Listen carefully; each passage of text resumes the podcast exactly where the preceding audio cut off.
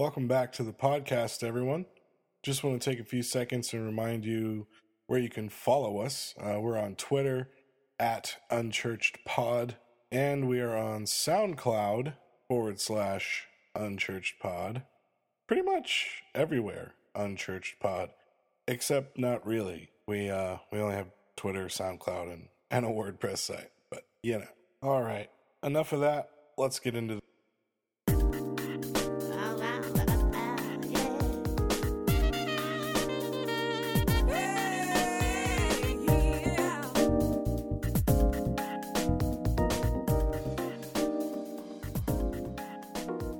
Hey, welcome to the Unchurched Podcast, where your hosts Michael and Sean discuss issues of church, life, and religion.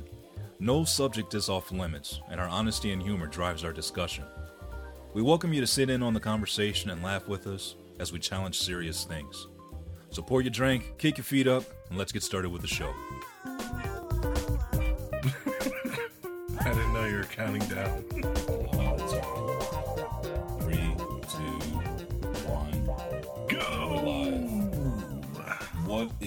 Up, Sean Dizzle? How you doing, brother? Dude. Pretty good. I'm kind of tired, man. It's been like rainy here Rainy. and just like overcast and it's a little cold again, Really? you know. So, That'll make a brother lethargic. yeah, dude. Just I want to be a bear, go hibernate. That is not unreasonable at all. What's uh what's Michigan weather like? Uh, it's been pretty sunny and beautiful. Drop dead gorgeous, actually. All right. Um, but freezing cold. So, uh, it was uh 35 today. I think it might have got up to 40, maybe. But I was in the car driving with my son, taking him back to his mom today, and so I didn't really get a chance to enjoy it, you know, too much. It was yeah.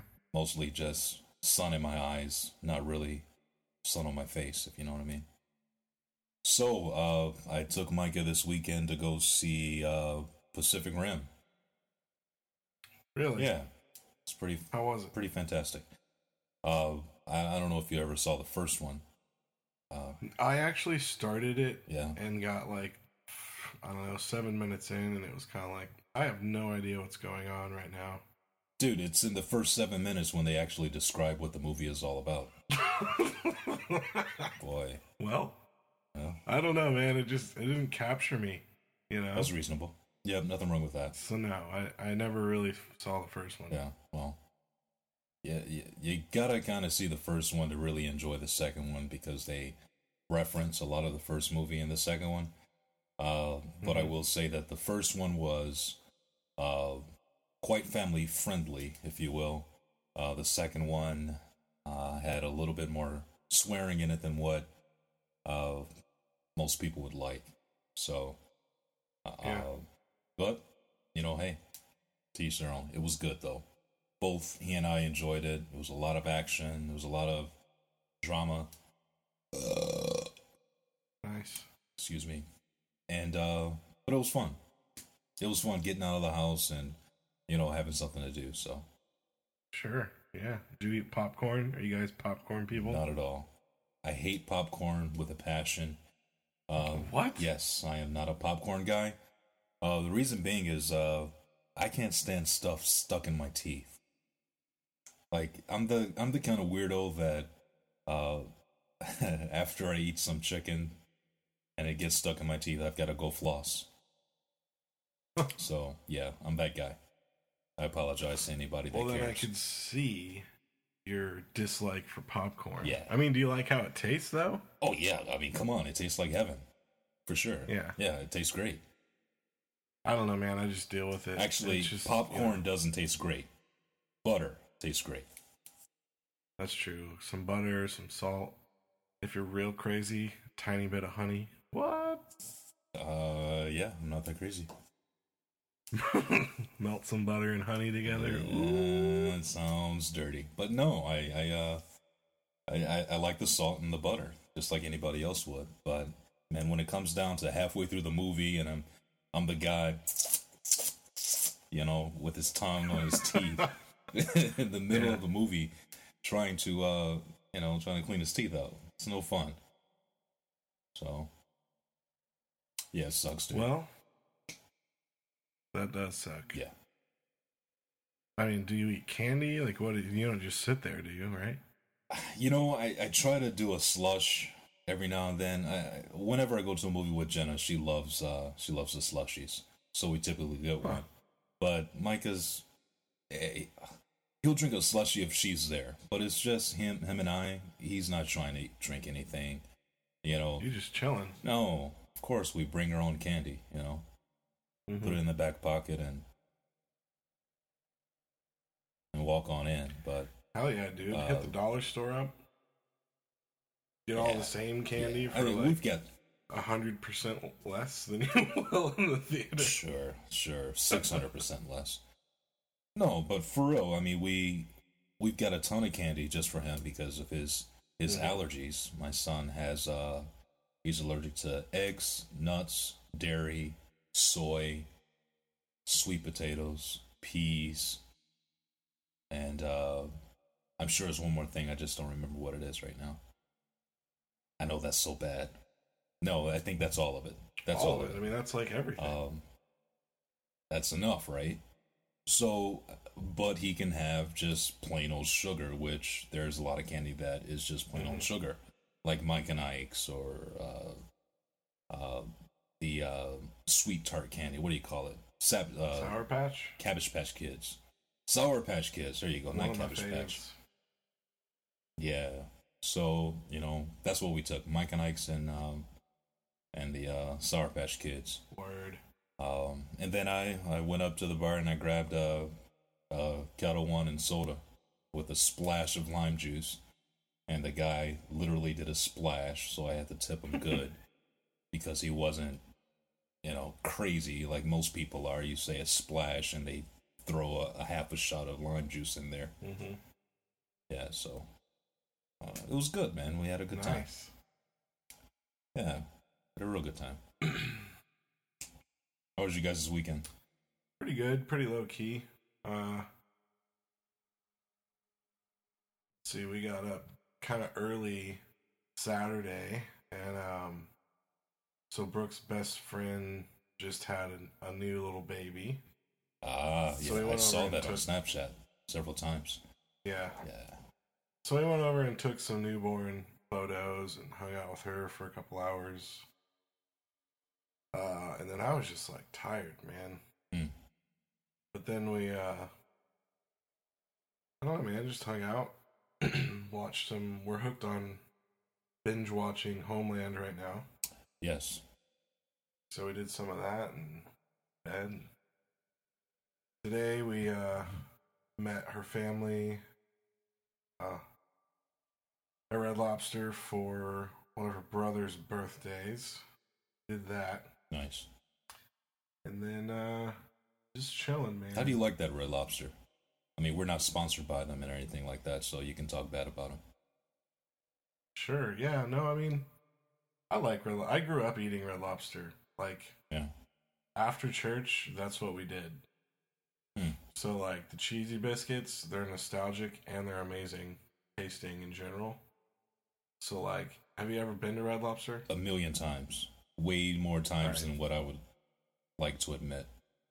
Well, it's kind of like going to a Mexican or Spanish restaurant where like you get so full on chips you don't even know why you ordered. The bread is the best part of the restaurant, right? so, oh, The bread, yeah, I mean, the bread is the best part. Their their lobster bread or butter bread Yep. with their seasoning on it. good lord. Yeah, it's pretty sinful. But I mean, Red Lobster's pretty good. Um, I went a long time without having it living in Massachusetts because they just don't have them because there's way better seafood. Yeah, I'm assuming. I don't know. Huh. But um, yeah, you know, I, I mean, I at the end of the day, I could take it or leave it. But cheesy biscuits, man.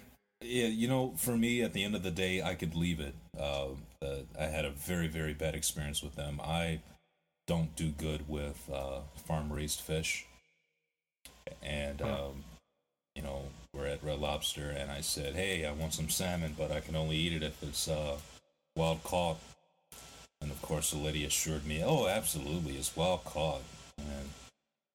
And you know, I don't know. She probably has some sarcasm in her in her voice, but I uh, I didn't catch it, and so I valley forged all over the house afterwards. Nice. Yeah, yeah, and I've never liked Red Lobster ever since. So I'm the guy that goes to Red Lobster and orders a chicken. Uh, hey man, I like. so we've gone there. I was just saying this today. Like I think I'm Red Lobstered out because we've been there three or four times since I've lived here, which is like about three months.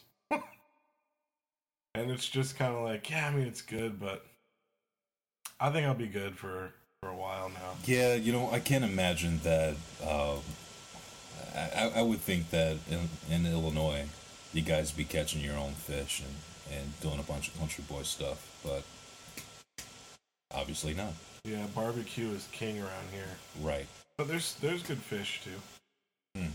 Like catfish, that's a, that's big around here. Oh yeah, sure. Uh, Yeah, tis the season, right? So, um, at least I love catfish. for us here in Michigan, um, the season is starting. Uh, it's it's March now. It's about to be April, and uh, this is when the walleyes start running in Lake St. Clair. So, um, you know, it's time to get some walleye. And um, along with the walleye, you usually snag up a bunch of silver bass. The silver bass start running early spring, like right now. They start running up the river, getting up into uh, Lake St. Clair and uh, I think there's a 25 fish limit per person. Huh. Yeah, so it's pretty good. That's quite a bit of fish. Yeah, yeah, it's pretty awesome. So, and and as long as you know how to cook them right, as long as you know how to cook them, yeah. as long as you know how to clean them, cleaning them that's the most important thing. You got to clean them just right. If you don't, now remember I'm the Black Daniel Boone, so hmm you got to clean it right. If you don't clean it right, it's not going to come out right. So, uh, clean them good, cook them good. Man, oh man, it's some good eating. yeah, dude. I remember uh, I used to go catfishing with my uncle Bob, in Kentucky, and uh, I remember we'd bring them back and like have to. He had this rock out in the backyard, and he'd be like, "All right, hit the you know take the fish by the tail and whack it in the head and kill it." And I'm like, "Okay." And here comes the emails from Pito. oh yeah. There we go. hey man, we gotta eat, you know what I'm saying? No, but I mean, a couple of the places we went, there was there was like, you know, farm raised, like farm bred. I mean, they were honey holes. Like you could literally pay like twenty bucks extra, and just Honey they hole, they huh? overstock the pond or whatever, and it's just like you're guaranteed to catch a crap ton of fish. So the whole thing is In other words, a farm. yeah. But hey, man, they ate good. Either that or my uncle was just that good of a cook. You know, I wouldn't be surprised uh, by his skills. That's for sure. Well, he was a he was a cook in the army, and then he just cooked in general because he loved to. So like with with those two things, like when he cooked, he freaking. I mean, he, it's like he cooked like he was still feeding an army, because there was always food and just leftover food and like. Good. Yeah, my kind of guy, dude. Mm-hmm. For me, especially fish. There's a fish place right around the corner um, that Michael will walk up to. I've been trying to get him more and more into fish. And he already eats super healthy because of all of his allergies. Uh, but I love fish, and it sucks not having anybody to eat fish with. Jenna doesn't like my fish. wife doesn't eat it. No, she doesn't eat fish. You know, uh, yeah, she doesn't eat fish. Her family they don't eat fish. Uh, you know, her grandparents didn't really eat fish. So I don't know what's up with that Italians that don't, that don't eat fish, but I don't know. there's an excuse. I uh but for me, man, I grew up eating fish, a lot of fish, and I still love it to this day. Uh so there's a there's a store right around the corner. They have everything. You go in there, it's it's always fresh salmon, uh swordfish. They've got roughy, tilapia, a whole bunch of good stuff, catfish, you name it, crab. They get a ton of stuff, and so it's it's a it's a second honeymoon every time I go on there, brother. Let me tell you. nice. yeah, I have a lot of fun. So uh, the last time uh, we went, I got some lake trout uh, from them, and uh, took it home, made it up, you know, cooked it up uh, for me and Micah. It was about a, a pound of fish, and uh, you know, really, really good. Put it in some aluminum foil, throw in some lemon juice, um, some some thyme, and some good Cajun seasonings. Not dressed it up real nice and pretty, right? Throw it in the oven for a little bit. Comes out super flaky, perfect fish. It's the, one of the best fish I've ever made in my life. I set it down in front of Micah. He says it smells fishy.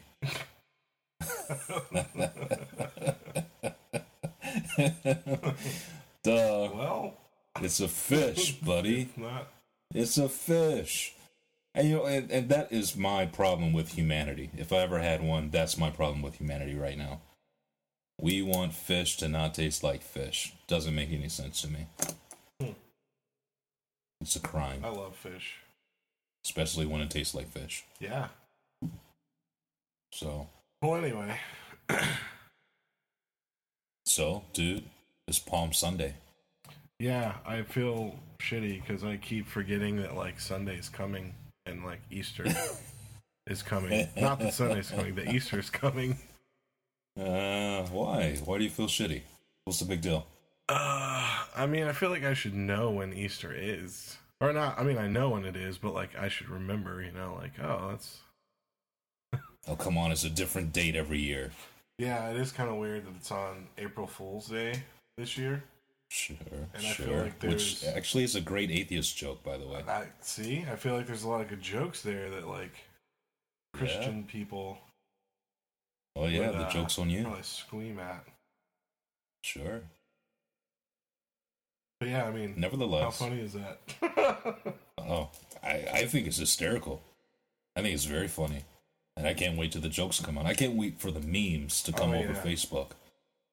oh You know, Jesus died and rose again on this day. April Fools. I I, I think they're going to come out, and uh, I'm ready for it. What was God's joke on April Fool's? His son died for you. Yeah. Yep. Yeah, that'll probably happen. So, I actually kind of have something that we could talk about if you're interested. I am very interested. So, last episode, you mentioned, uh, I mean, you kind of just went right over it. and I was thinking, oh, people probably don't know who Gilbert is, Dan Gilbert. Yeah. and you know the reference to that and why Detroit is changing the way it is and how it is and as quickly as it is. And I think it would be fun to kind of dialogue back and forth about uh, like how he came into the city and what he's doing and in what city he is doing it because I think there might be some similarities or um, some things we could kind of maybe parallel to church and how churches act in society and neighborhoods and people's lives. You know, does that make sense? Interesting thought. Yeah. Uh, hmm. Believe it or not. What do you think? Well, oh, well, sure, we can talk about it. Uh, believe it or not, you'd probably be able to uh, provide more insight about who he is than I would. Uh, because you actually lived in Detroit as an adult, whereas I lived in Detroit as a kid Mhm. and I'm out of the city right now, but uh, I don't know. I guess I'm still affected by it all. Uh, Well, plus you're you're 12 minutes from the city. It's not like you're. yeah, yeah, oh yeah, for sure, for sure. Okay, let me just say. So Dan Gilbert comes into town. Uh, he owns the Cavs, right? He's a multi-billionaire. He's got way too much money, uh, and uh, and he has done a hell of a lot of work, you know, to help out and rebuild the city of Detroit, which was completely dilapidated and um, a shit show for a long, long time, right? Unsafe and blah blah blah.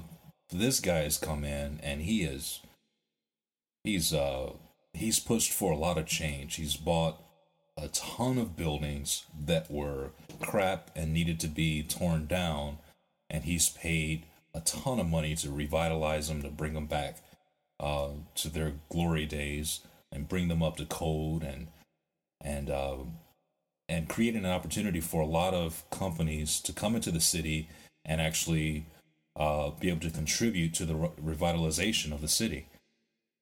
Uh, so uh, there are a whole lot of Dan Gilbert buildings downtown where a lot of companies have have, have uh, they're paying him rent. The dude is just a genius when it comes down to money and real estate, and he's he's built an empire in Detroit. He owns like I don't know a quarter to half of the buildings downtown.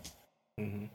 Uh, he owns a, a crap ton of parking lots and, and he's torn down buildings and built parking structures and then his his uh his mortgage company, his mortgage arm, uh, what's it called? Rock Financial was was uh, Quicken. Loans, Quicken Loans, Quicken yeah, Loans, yeah, Quicken, Quicken Loans. Uh, you know they they have this huge building. They employ thousands of people, uh, and so he's brought so many people to the city just by merit of them working for him. Um, and so many things have been impacted as a result. And you've got food trucks that are making tons of money now, all because Dan Gilbert brought his people down downtown Detroit. Uh, you got wine shops that have opened up, and bars, and restaurants, and clothing stores. Uh, you've got big name, mainstream um, um, clothing stores that have come down to Detroit just because Dan Gilbert and his people are there. Uh, he's he's uh, he's got his own personal security working detail down in the city of Detroit, partnering with uh, the Detroit police, and uh, I, it's absolutely incredible. It's absolutely incredible, man. His uh, his vision for what the city could be, can be, you know, its potential. He saw it when it was nowhere close to its potential and um and, and is really helping to bring it to a place of beauty. I love it. I love the guy. Dan, let's do lunch.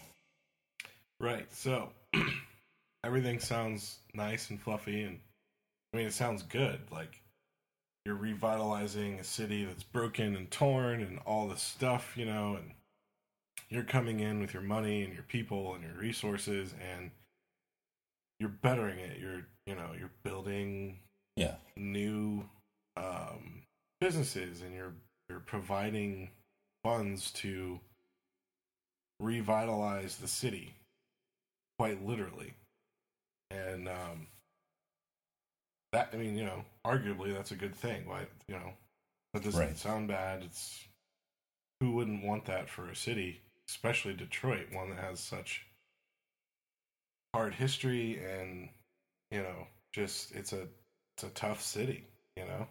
Needs some help. It's bankrupt. All the leadership's corrupt. Like they can never seem to get ahead. Yeah. And here comes, you know, Dan riding on his white horse, just, you know, making things happen and it's cool. Sure. Flip side of that is I mean, one, it's there there is some racial things there. Um and I don't know I can't say that like it's 100% this way, but it does seem like most of the people he's bringing in or the businesses he's bringing in racially maybe are not as ethnic as you might think, especially for a city that is 82 or 83% um, urban or black. You know, maybe urban's the wrong term, but uh, I mean that's just the fact of the matter. Sure. So a lot of good is happening. However, it's it's like you're bringing business from outside of Detroit into Detroit. So a lot of people are like, well, if you want to help Detroit, help the people that are already here make the businesses in Detroit. Don't bring like freaking Shinola. Don't bring your company into this city and then say that like, oh yeah, we're Detroit. We've always been Detroit. Everything's made here. Well, clearly it's not made here. There's a certain part that are manufactured or put together there, but it's not like 100% Detroit made. So don't claim the Detroit name and like everything's made here in Detroit because that's false, you know. Sure. So there's there's the good and there's the bad and you don't see the bad unless you live inside the city and you you kind of, you know, you you see Sure. I mean, there's a shit ton of white people roaming around the streets in Detroit. And they they're the ones in the nice cars with the nice suits and you know, dropping money at the nice places. And there's nothing wrong with that per se. Yeah. But when you walk outside and like there's hundreds of homeless people like begging for money and Yeah. smoking crack out of their shoe and like shoe. prostituting themselves. I mean, there's still there's still a lot of broken stuff in Detroit, Yep. you know, and it's not just about business and money and infrastructure. I, I think it's you know like what about the people that are there? So Dan comes in and he does do all this renovation and know reviving the city, but he's also displaced people like Detroiters, people from there. That's their home. He's kicked them out, strong armed them, bought their land, tear down their buildings, and now it's a parking lot, or now it's a it's the the district, which is the new you know arena with shopping and all this stuff. And I don't know. I'm not saying it's bad, but I'm not saying that it's all good either. You know. Yeah. I I would agree with you So, there. If if Dan maybe and his I mean it's not just him, but like if, you know, that's the name that he associates, so no one ever talks about his people, but if Dan and his company of people really cared about Detroit like they promote, Sure. would things be slightly different and would there be more job opportunities being had for Detroiters and not necessarily people outside of Detroit? Because, and I can say this personally because I talk to a lot of people and I've dealt firsthand with certain things, um, even personally. Like, Hmm. there are a lot of people in Detroit who need help or need jobs but it seemed like even Quicken Loans, man. Like everyone you know works at Quicken Loans when you live there, Oh yeah. but none of them live in the city. Right. And I would love to see a statistic like with percentage on how many people that work in downtown for Quicken Loans actually live inside city limits of Detroit. Mhm. You know? Mhm.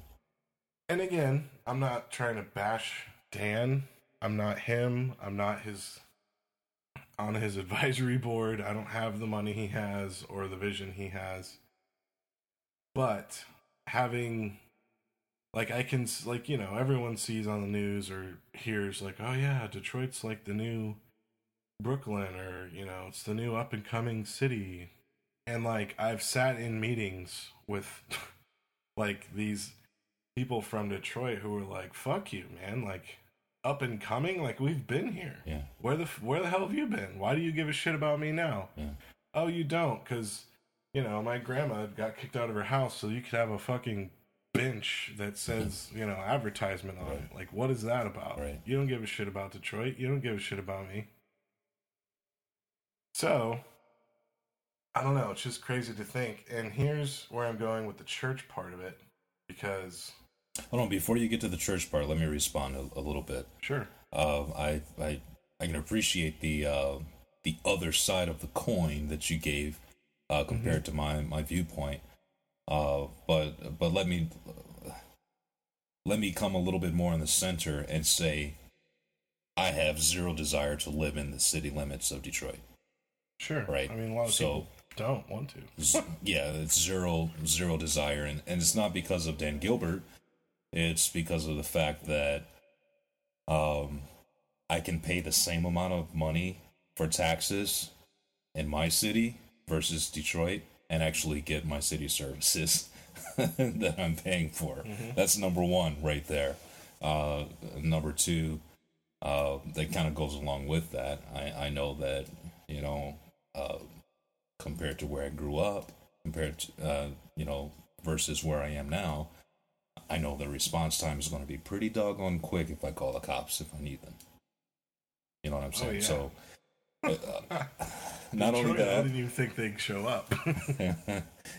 not only that, uh, thirdly, uh, the school system where I'm at now is uh, Actually works.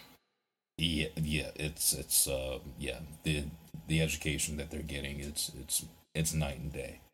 hmm So, um, a fifth grade, my son's in fifth grade right now. A fifth grade kid in Detroit versus a, a fifth grade kid anywhere in the Grosse Pointes. I mean, that it's the the level of education is is uh, probably you know a year or two better. So yeah, I would say probably two or three, honestly.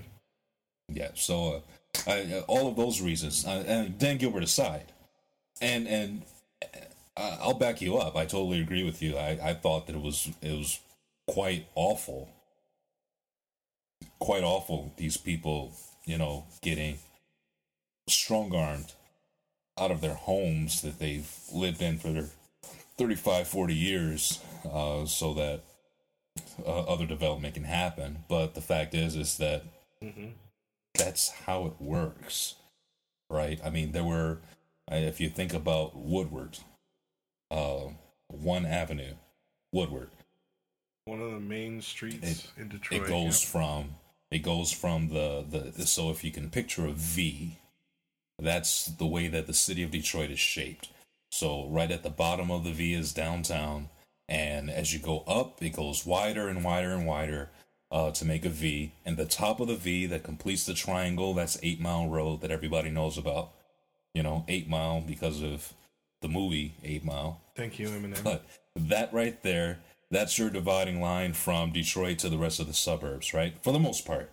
For the most part. I'm, I'm in a suburb of Detroit that is south of 8 Mile, right? So I'm, I'm not, but I'm, I'm closer to the water, and it's pretty awesome here. but it is. uh, but the so so with the way the city works, uh, Woodward pretty much bisects um, the city, and so on the west side of Woodward, that's considered the air quotes west side. The east side of Woodward, that's considered air quotes east side. All right, that's your dividing line from east and west.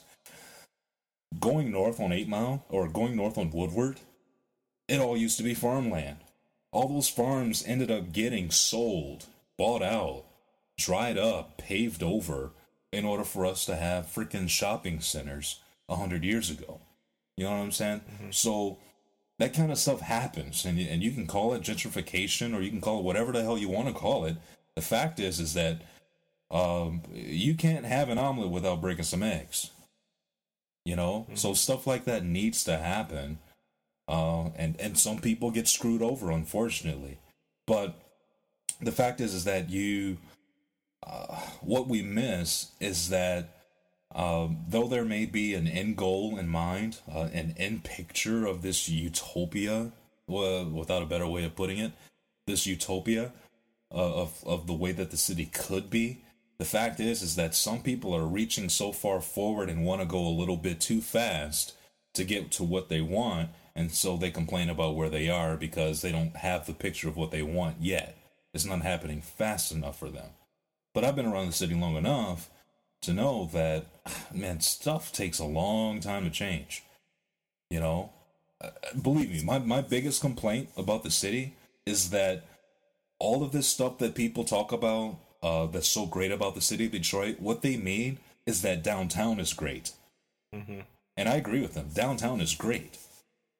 But baby, let me tell you, you you move five, you you walk a few blocks away from downtown, and you're going to be afraid because the neighborhoods that surround downtown ain't all that shabby. You know what I'm saying? So, uh, I mean, that's the fact. That's the truth. Like the city, they say the city is coming back. Oh, I'm sorry, the city hasn't come back. Downtown has come back. Downtown is gorgeous. It's beautiful. You you got, like I said, you've got Dan Gilbert's personal protection staff. you know, helping out the city, and then the the response time downtown, the amount of cops that you see out on the street, they're downtown. You drive five minutes up the road, and you're in the heart of the city, not downtown, in the neighborhoods, and then you got you know blocks that have two houses on them. You know what I'm saying? You've got blocks where uh, there's a whole lot of fields because the houses have burned down. You've got areas where there's there's houses that need to be torn down that are just burned, and and and people they they throw dead bodies in there. They throw dead dogs in there. You know, they, there's a lot of there's a big uh, ring of dog fights that happens in Detroit. The dog dies, they find an abandoned house, and they throw the dog in the house. Stuff like that happens. My cousin uh, turned up dead. He was missing for a couple months. This was years ago. I have a cousin that, that died years ago. He turned up dead. They couldn't they couldn't find him. Couldn't find him. Found him inside of an abandoned house with a bullet in his head. Hmm. Pretty much decomposed. It took him a couple months to find him. He was already, he was dead for a couple months. That's what they do. You, you know, somebody get killed, they dump them in an abandoned home. Um, there's a lot of rapes that happen in these abandoned homes. Little kids that are walking home from school, and there's abandoned homes on their street. They'll pick them up, take them into an abandoned home, rape them, leave them there, and bolt off. You'll never find the guy. Stuff like that is still happening in the city on a regular basis, um, and that's not um, it's not cool, dude. No. And that is not that's not that's not Detroit being revitalized and coming back. Okay, downtown is gorgeous. Yeah. Corktown is nice. All these different cities or boroughs, if you will, within the city are really nice. Woodbridge, Corktown, uh, uh, uh, give me some other ones. West Lafayette area. Uh, Yeah. I mean, West Village is, West Village. I don't know. It's not that bad. I No, feel like. it's not that bad. Freaking It's full of uh, it's full of hipsters. news centers, you know, pretty It's beautiful. What's the one where um Eastern Market is? I think that's Eastern Market, called. that's what it's Eastern called, Market yep. District. Yeah, but you know what? I've got But my all the ones we just said kind of en- enclose. they downtown, you downtown. know? Yes. I mean, they're all pretty much like you leave downtown, boom, you hit all the ones we just said. So once you get out of those, it's like that's the Detroit everyone fears. you know? Exactly. That's where you don't want your car breaking down. People don't realize that Detroit is a very, very large city. It's huge. I mean, it used to be over a million people in this city, and um, and now we're the city of Detroit is around six hundred thousand, if that. You know, so the the tax base has ex- has uh, has decreased extremely. Uh, and when there's a, a, a depressed tax base, guess what? Your city services aren't aren't being paid for, babe. It's just not happening. Mhm. You don't have anybody to pay for it. The people aren't there anymore. So, yes. So that's the darker side. I know that goes a little bit away from Dan Gilbert, but I, I, I think it's a little bit more of a balanced view. I think Dan is just uh, one piece of the puzzle, and he's he's doing his job, in that he's he's affecting what he can. One thing's for sure is that we shouldn't look at him as the savior of the city because he's not. It's going to take a collective effort. It's going to take uh, it's going to take people that actually live there stepping up and being successful, opening up businesses, having an entrepreneur mindset, and employing themselves, employing each other. You know what I'm saying? Mhm. And I think a lot of them are doing that. I don't I don't mean to say it as if they're not. I think a lot of people are doing that. A lot of people are starting businesses and employing people in their neighborhood to do the job. I mean, there's urban farming that's taking place in a lot of places in the city. You know, where they are taking these lots where there's abandoned homes, they purchase the lots and then turn them into farms. That's not Dan Gilbert doing that. That's the people in the neighborhood doing that. You know, and that's a good thing. We need more of that to happen, and we need that to be actually uh, praised in the media. It's not something that's being talked about enough. because I, I think that if it was brought out to the forefront a little bit more, hell, you know, people won't be so scared to go down there. True. and I completely get everything you said. And here's you know, here here's the thing about like the church because I so the owner of Rocket Fiber, I can't remember his name for the life of me. It's a great name by the way. Rocket Fiber? Oh yeah. Yeah. Uh anyway, he was like straight up called out. I mean, Detroit like rebutted like hardcore against this man because they I don't know if you remember this. I think you probably will, but so they put up this banner. I mean, it was a, a massive banner. Like almost billboard size, I believe, like in uh relation to size, but they put up this uh this banner that has all these white people on it, and there's not a single person of color on this billboard, thing, right? Hmm. And it said, "Don't quote me on this. The, the the facts in this are not really where I'm going." So, but anyway, the banner basically said, "You know, this is how we see Detroit." And I mean, honestly, like if you're a white person, you'd look at that and not think anything. But if you're a person of color, you're and you live in Detroit, like a city that's 82% of color, you're going to see this banner and be like, "Huh? Oh hell nah." You know what I'm saying? Like and that's how people took it. So I was um I was privileged to be a part of a meeting uh, that was held and the owner of Rocket Fiber showed up and uh it you know, it was just people from the community of all races and beliefs and nationalities and everything. And it was awesome, man. There was probably, I don't know, I'd say 70 people there. And uh, just, it was kind of like an open mic. You know, you had the floor and then everyone else had to be quiet until that was done. And then someone else could take the mic and so on and so forth. And yeah, for sure. Um, the owner of Rocket Fiber, you know, had a chance to like say his piece about, you know, hey, we're here for the people and blah blah blah blah. And, you know, is it heartfelt? Is it not? Who knows? I don't know. But it's just it's surprising to me that this company like comes into the I mean they they're in the city, you know? And they they proclaim something like that. Like how did you not even think especially in Detroit of all places, that that would not create waves. Like, did you want to create waves, or are you just so blind that like you don't even know the place where you you live?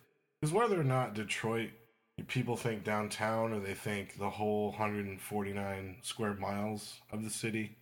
I mean, you can't say Detroit and then I'll just think of a ton of white people and that not be a thing. I mean, there was just a movie that came out because the 50th anniversary for the riots Mm. was this past year. So like race and like I mean there's tension there. You know what I'm saying? Like why would you do that as a company or as anyone, but especially as a company who's trying to like make Detroit better supposedly. Hmm. Here's where I'm going with it. So I feel like the church does a lot of the same things, Right. especially when we're talking about like church planting or Right. you know, trying to evangelize.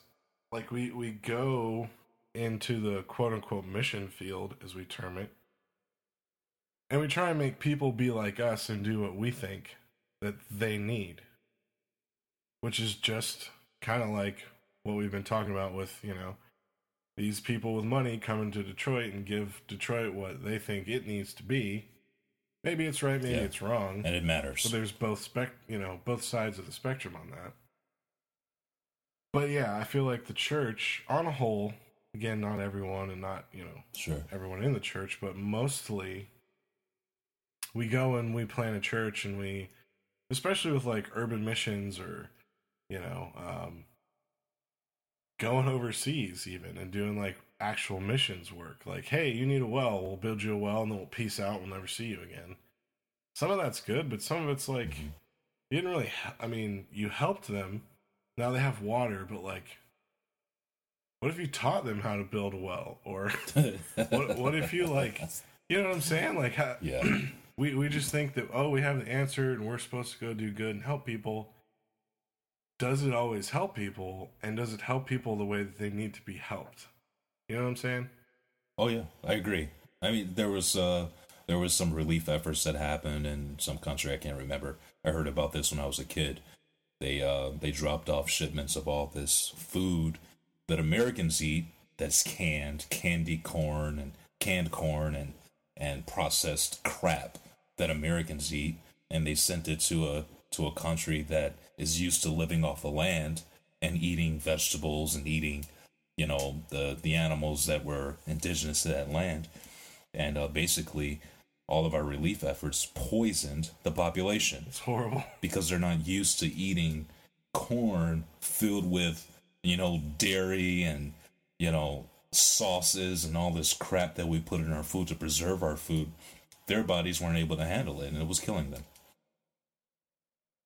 goes right along with what you're saying just because we think that somebody might need it doesn't mean that they necessarily do well and here's here's the point like you need to know and like educate yourself on certain things, especially when you're going into some place that you're not custom. I think that you could say that a little bit more spe- specific. I, I I think that the the best way that we can help a group of people is to learn them, to learn that group, to learn what is important to that group, and then help to provide that thing that's important to them. You know, I mean, somebody that if somebody's got clothes, you don't need to give them clothes. Maybe they're hungry. Okay. Maybe they're okay with the clothes thing. Maybe they need food. Maybe somebody that, that's well fed don't have the clothes. Okay, well, you don't have to worry about the food. You can focus on the clothes. You know what I'm saying?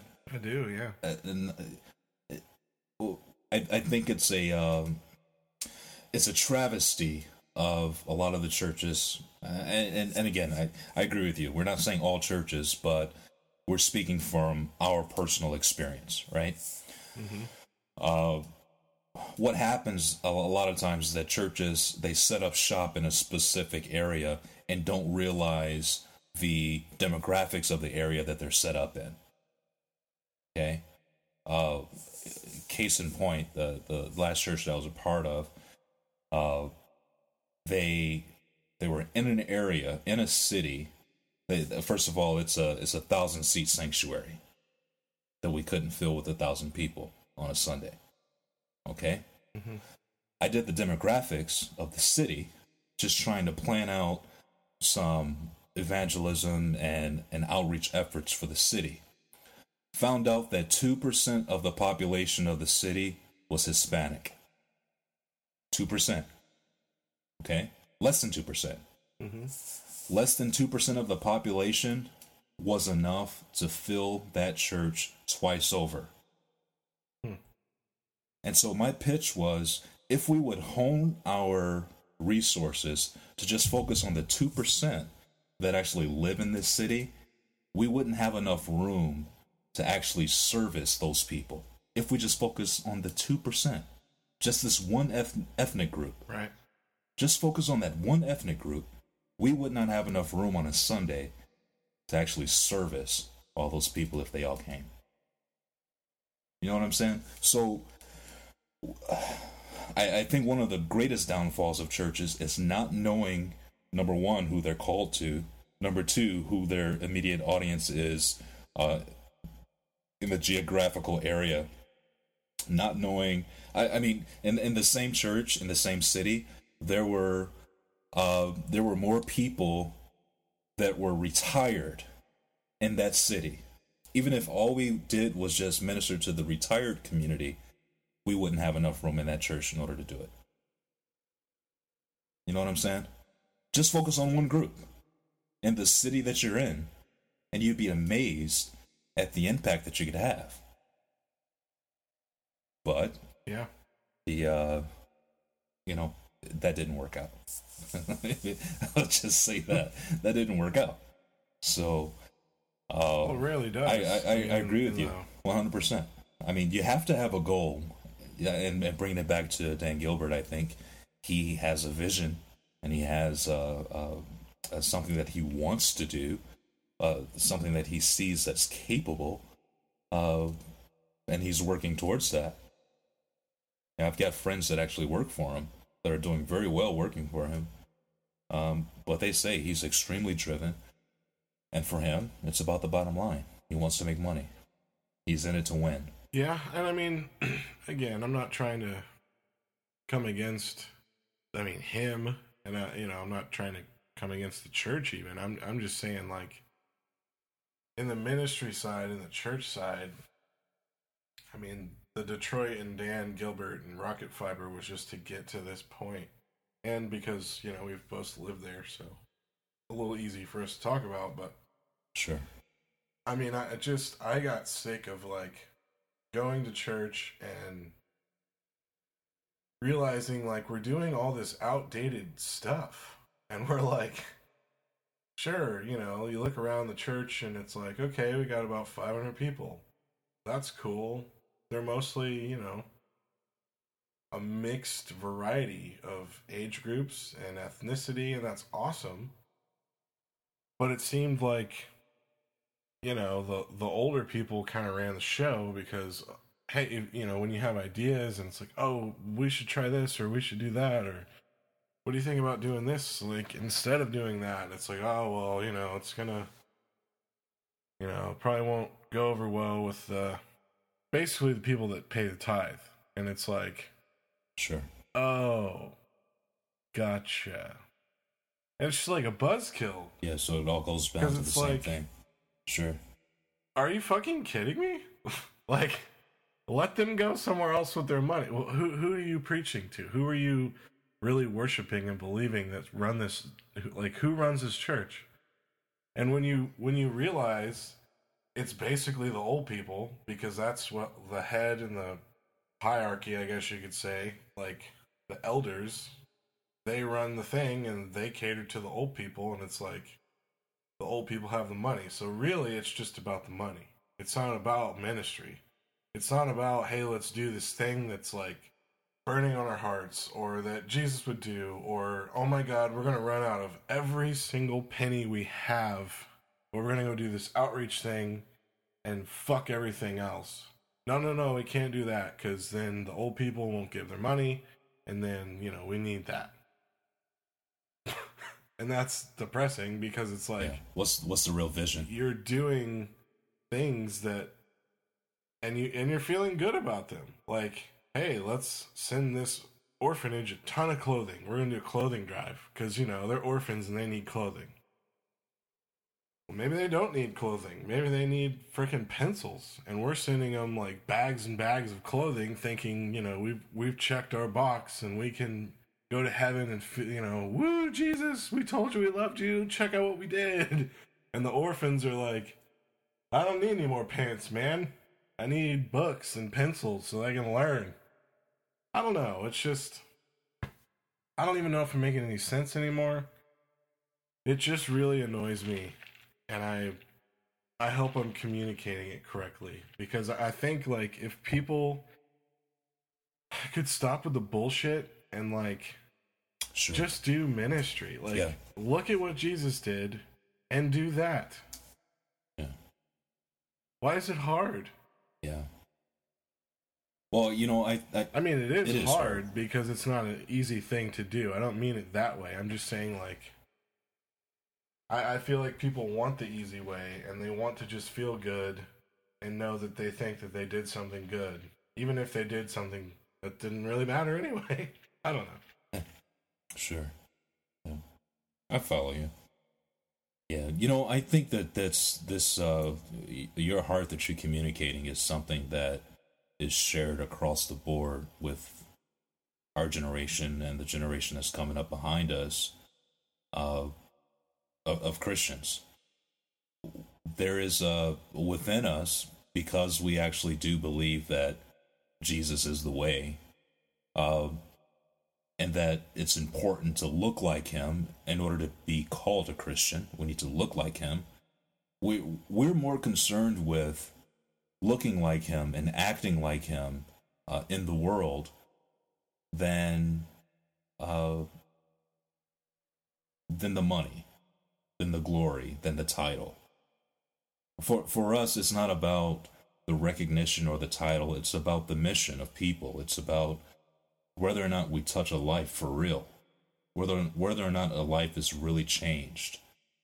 Not about you know some feel good stupid message on a Sunday morning mm-hmm. that gives people Holy Ghost goosebumps.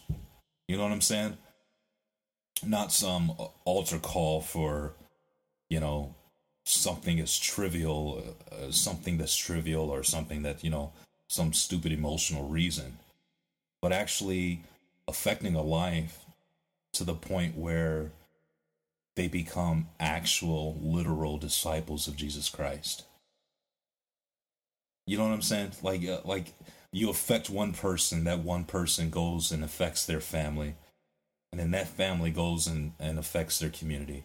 That community goes and affects that city.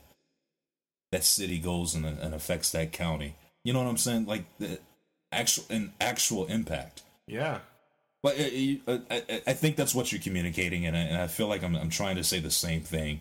Like you know, I don't need another feel good sermon. I don't need another good word.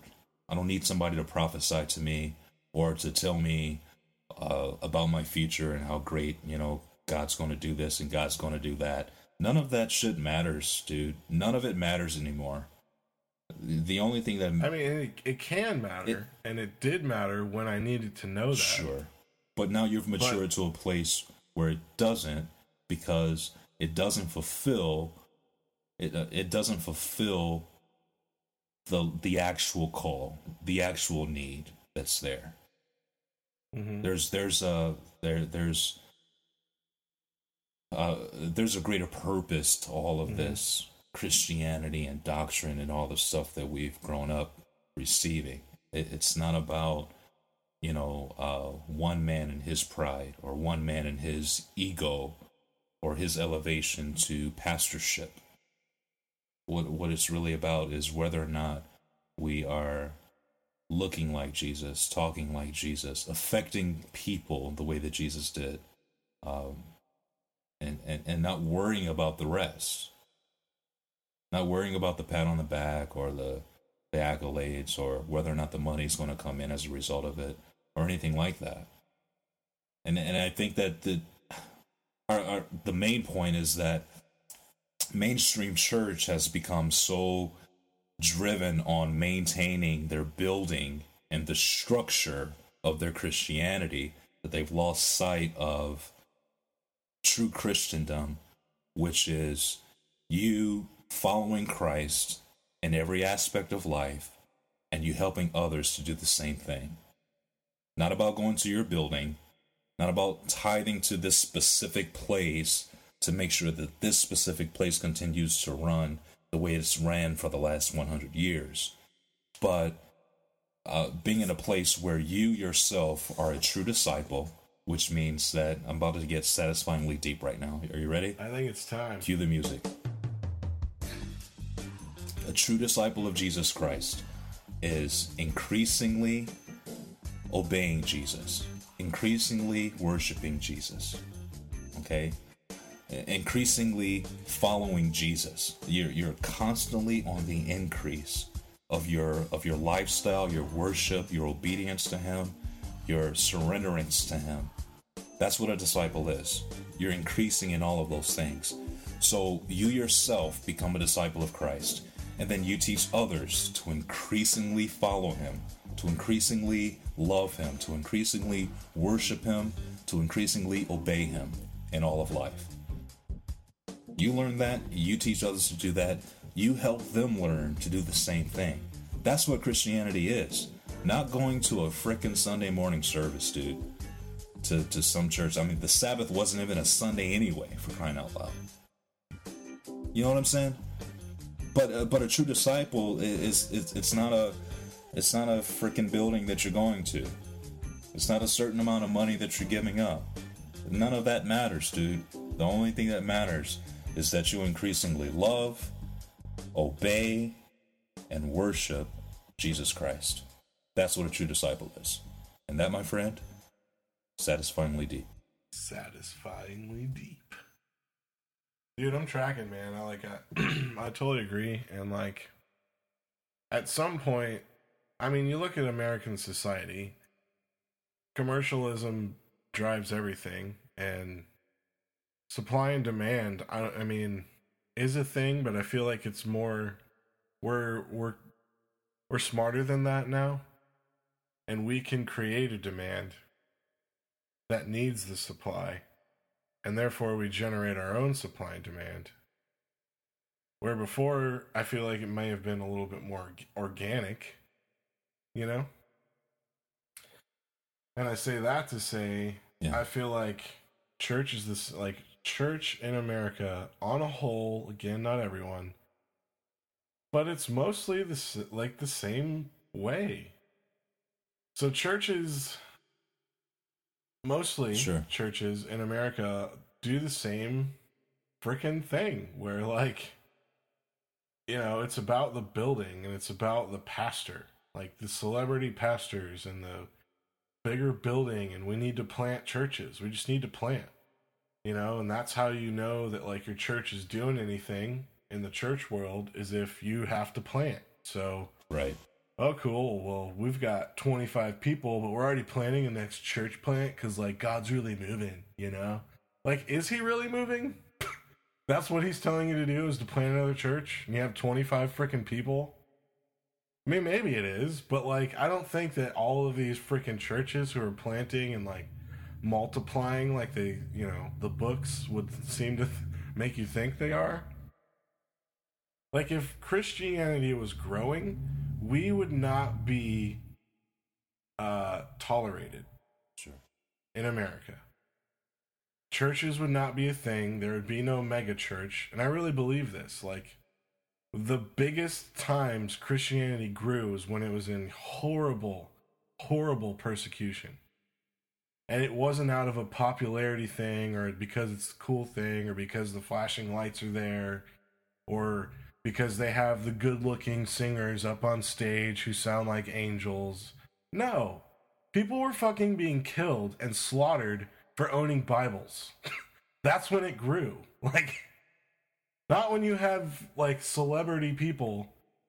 Freaking, I'm not gonna name names, but, like, it's just retarded to me that, like, where's the passion for, like, God to to wreck our lives and to like I don't care what you do to me, God, but like help me show people who you are. Like John Piper has always been kind of intriguing to me because he's so anti prosperity gospel. And with recent stuff and John Piper, sure. I mean, he's not God. I'm not God. He's not Jesus. Yeah. No one else is Jesus. So, you know, whatever. The man did and teaches and says what he does. However, God has used him in my life in ways that I cannot reject or ignore. And one of those ways is just preaching against stuff and trying to to teach people how to plant churches and what to do in ministry and like persecution is a thing that unfortunately is necessary and in our society we don't want that we don't we want to be mainstream and comfortable and liked by everyone or tolerated. Comfortable. But yeah. We want people to see things the way we do. So it's not even like a okay, you give this and we'll give that and we'll take that and you can take this. No, it's like, oh, we want to be popular and like you can't come against the Bible in school because you don't do that with Hinduism. So, you know what I mean? And we all like squirm and want to tweet about it and go pray and all this stuff. And it's like, and maybe I'm wrong, but like, shouldn't you want to be persecuted? Like, if you're a Christian, there should be some part of you that's like, I don't care if we're persecuted. I kind of want it. Because, like, that's when people understand, oh my God, you're being beaten you're being kicked out of school. Like you can't buy groceries. Why? Because of your God that you serve. Well, I want to. I want. I want that. I, I want that faith. I want that radicalism. Like I, that, there's something there. People don't see that. People think of Christians as like these overweight, which we mostly are. Again, so are Americans. Like tolerable. Is that a word? I just made it up. You just made that one up, bro. Well, it's a good one, so we're sticking with it, or I am. My point is, like, people see us as hypocritical pieces of shit. And quite honestly, the reason why I don't want to go to a church right now in my life is because I mostly agree with that. And unfortunately, that's reality and it sucks. It sucks so much because it's not advancing anything for Jesus. People just write us off like, oh, you're a Christian. Like, I don't tell people I'm a Christian. I find other ways to like share that I believe in Jesus.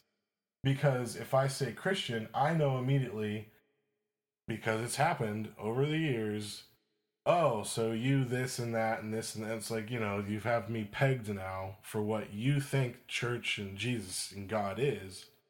And that is so not true. You know? Yeah, no. I feel you. I feel you. I feel like I said a lot of stuff. No, you did. no, you did. And and there's there's there's not a problem there. I you know, but you know, for me, I wouldn't necessarily say that I want persecution because that's a validating point for you know true faith the the fact is is that um i'd rather be a person like i said that is um rooted and and like seriously um increasing in my faith increasing in and and loving him and worshiping him and obeying him I, I, I think that the, the the true test, if you will, of the validity of our faith, uh, the stick to itiveness of our faith, is our increasing in love and worship and, and obedience to Him. Uh, the when persecution comes, persecution is there to try. It's it's not there to necessarily. You know, when, when Jesus talks about the the uh, uh, the the people that weren't rooted in the word. But when the the word was sown, you know, on stony ground and and sown among uh, among thorns. Okay, that whole passage. What he says about persecution is that a, a person that that isn't rooted, that doesn't have the word that actually goes down into his heart, which is the true test of faith.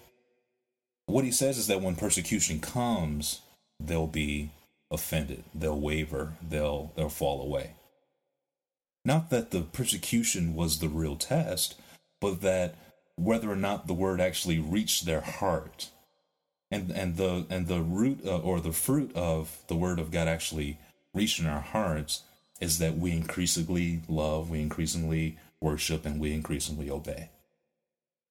That's how you know a person truly, truly is believing and truly is learning right? Their their capacity to love increases. Jesus says that that you'll know my disciples by love, not necessarily their persecution. You know what I'm saying? So pers- persecution comes. Persecution comes, and and it will come. I mean, Paul said, "He that will live godly will suffer persecution." Right? But it's not a test of your faith if you're living godly, you're going to suffer persecution. Like we, this is to, this is a fact. This is going to happen. Uh, but I think that our aim and our goal should just be to increase in our discipleship overall. I mean, because shit happens, bro. Life is going to happen. People are going to suck.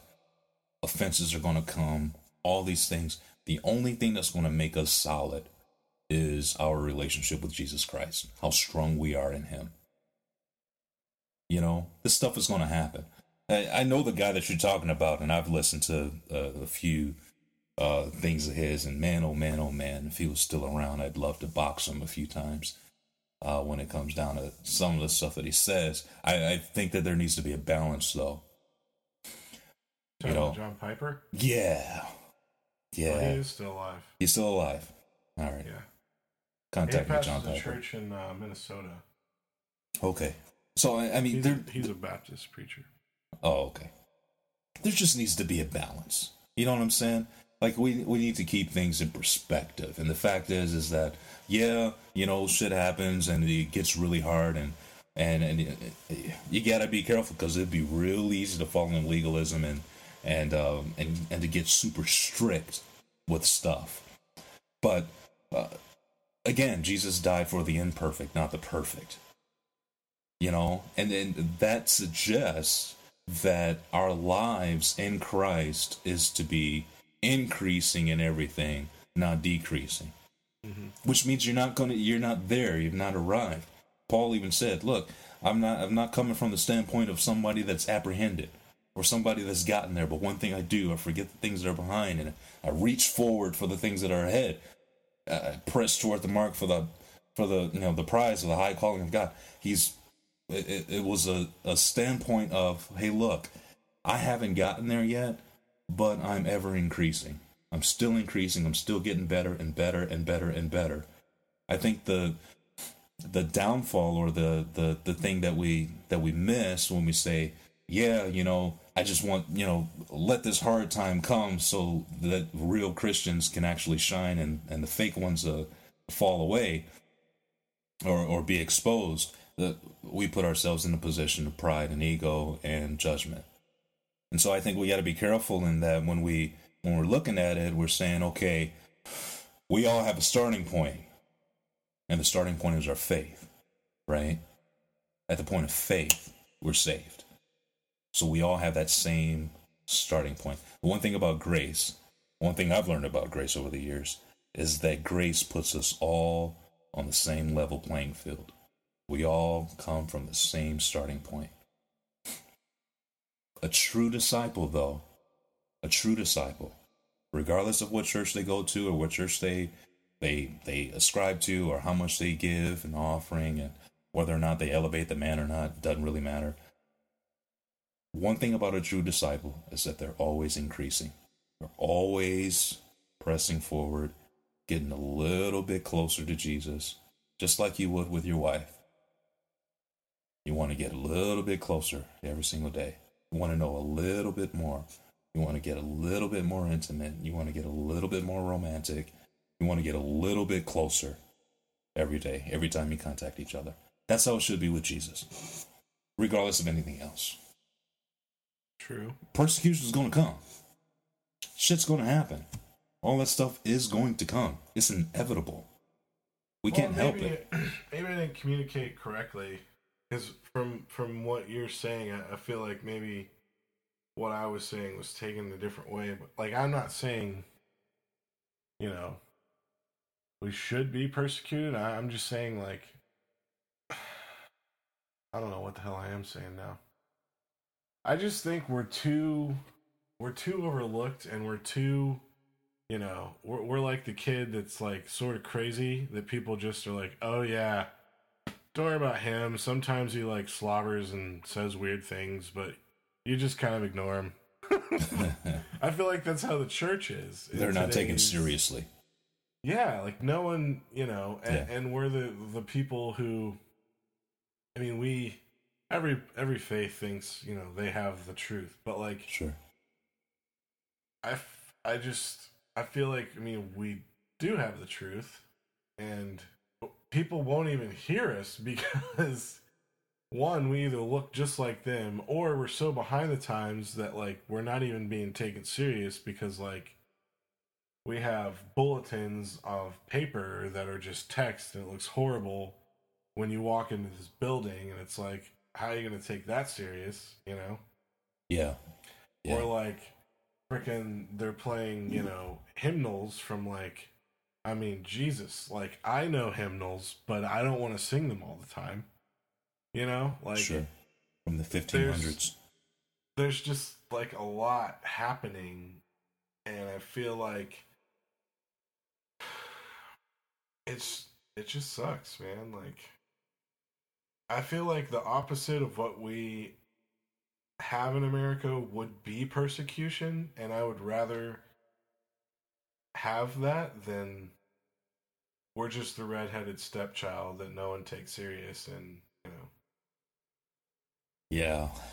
Y- y- so i'm not saying that Okay. i want it yeah. i'm saying that you know just like anyone in the bible we should welcome it but not seek it i'm just saying like whatever we're doing now is not working like Sure. something is horribly horribly wrong Yeah. and we're so um we're we're pussies man. We're like we're so thin skinned that like we want to sue people or we want to lash out on facebook or you know mean tweet people and all this stuff behind our devices. But when it comes down to like being jesus to people that you hate we can't do it. Yeah. and those people are the ones who are the loudest and that people think oh that is christianity you're a pussy ass motherfucker who hides behind your screen and you're fucking around on your wife and you're doing all this other shit. Why like jesus that i should come to your god? Nah. Go over there. We're fine. Yeah. we're, we're, we're good with you. Just go away. We'll deal with you when we have to. That's how i feel like when you say christianity in our society in america that's what people think Yeah, you know, I, I tend to agree with you there. Uh, there's the with that point. Um, uh, yeah, a lot of people see Christianity as a joke, and um, because of the representation, you know, believe it or not, I, I, I, I preached this. I don't know, man, ten years ago or something like that. Where I was talking about evangelism and the fact that. Uh, no matter what you may think about evangelism, the things that you do, the things that you say, it all represents Christ. Like whether you realize it or not, but you you represent Christianity to the world when you say that you're a Christian. And we need to we need to realize that when we are uh when when we are uh when we appear weak and and unlearned and uneducated and and not driven excuse me not driven uh concerning excuse me concerning the the things of christ and when we're not uh we're not really representing what a disciple should be it still represents christianity to your circle of, of where you live in and i think that the bottom line is that we all have a personal responsibility to be the re- the best representation of christ possible given our level of maturity. So I, I agree with you 100%. Um, I, I would just argue on the side of the fact that there's a whole bunch of immature Christians out there that aren't growing up. And to be honest with you, a lot of the responsibility falls on them. Uh, you know, we all have to take personal responsibility, but the, another big portion of the responsibility falls on the Christian leadership.